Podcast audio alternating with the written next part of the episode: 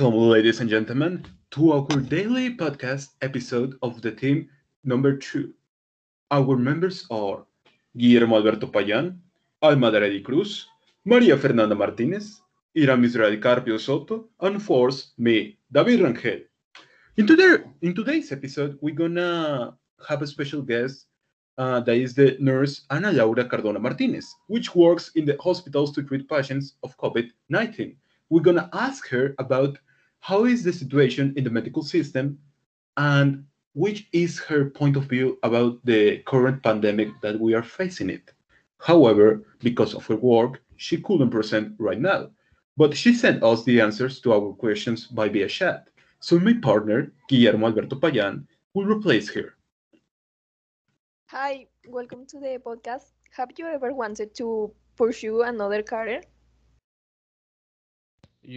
Many times it had crossed my mind to study and dedicate myself to another profession. Nursing never was my first option. Really? And which career do you actually like to work? I think something like law or engineering. I probably will have gone to college. Nursing is very risky because of the COVID situation. Whoa, it's very interesting the contrast of careers. Nothing like nursing, which is what you ended up doing. How does the pressure feel in the position you work in? Being honest, the pressure is great. There is always a lot of work, so much little staff, so the workload increases and the stress even more. It is a lot of responsibility to be in charge of the care of a sick person, especially when it's not only one, but several who need your attention at the same time. Naturally, the COVID-19 situation made us very difficult to work as medical staff. I think it's a very respectable job you do. I don't think any of you can bear such a burden. How have the confinement and the COVID situation affected your professional life? Security measures have always existed, especially for us. We treat with the health of the people. However, the pandemic made it all of them more exhaustive, increasing the stress due to the concern for possible contagion. And a new contagion is a bad thing always, especially when we treat about COVID. The delay in the time of attention to perform the protocols assigned for critical areas, as well as new habits of disinfection when entering and leaving the work area. At the moment, I am in a low risk area. Unfortunately, those who are in the front line of COVID patient care face this and many other changes in the personal and professional lives. I think even for use non-healthcare workers, it can get trying. When did you start working in the medical field? Just give me a second to remember. I think it was a little over 2 years ago, before the pandemic started, obviously. It was such an easy time there. Oh, you were lucky. You couldn't do much without the stress of the pandemic. Yeah, that's really sad.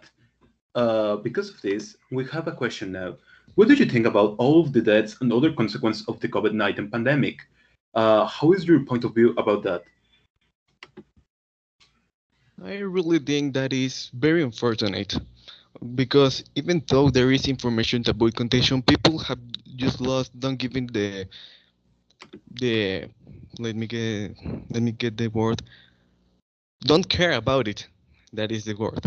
It is practically a matter of luck. You just have to learn to live with it and do everything possible to comply with hygiene measures, avoid the virus and its spread. Yeah, that's really a problem. It causes me a lot of conflict that even with all the information that exists on the internet and in the media, people do not take care of the COVID.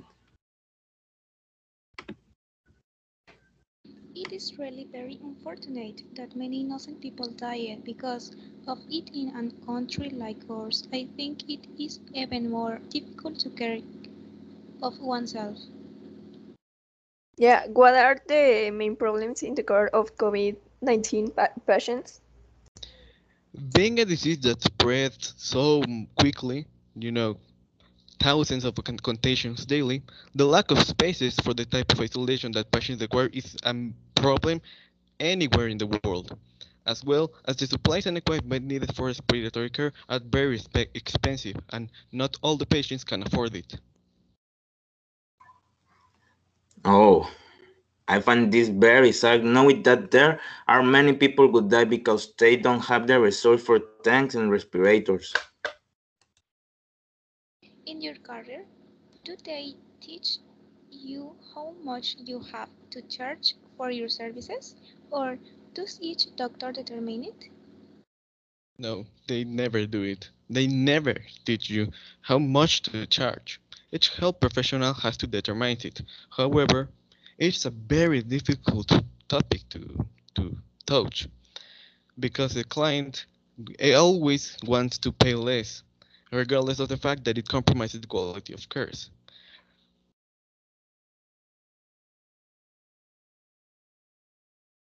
Tell me, how did everything change after the pandemic? The pandemic, I think, it mainly came to change people's perspective regarding their health. They take it more important now and are more aware of their well-being, even if it's only the reason of COVID-19. This is a little by little process. Hopefully, in the future, it will be held in general. For you, what would be the most difficult thing about this situation? Personally, I think the most difficult thing out of all of them will be that despite all the measures and care I took at my job, I managed to infect myself and my family. I'm very sorry about this situation for you and your family. I hope it didn't become a big deal.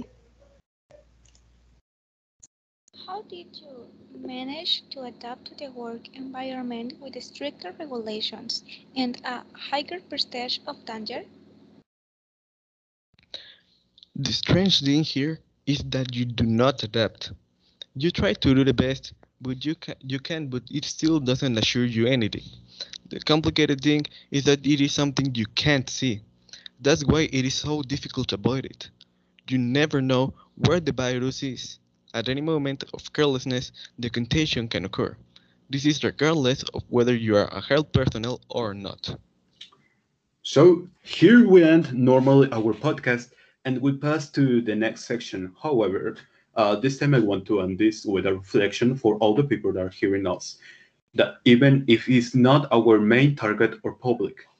Across the years and centuries, the humanity has experienced many apocalypses and crises that have threatened their existence and have pushed us to the extinction.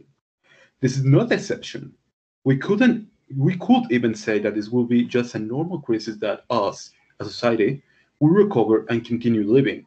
Remember it only in history books and talks with grandpas in the family. However, we should take in account that even if humanity will recover from this, we should try to minimize the amount of people that are gonna pay for the survival of the species. There's many people also that still don't believe in the menace that we're facing. It is important that humanity join and combat this invisible enemy until it is destroyed. Only when that happens, we can rest again until the next problem comes and we have to face it, as we have always done. You can help if you're hearing this and continue this endless war by reporting and following the medical measurements. Remember, the next death could come from a friend, a familiar, or even from you. So stay alert and don't let this disease spread more.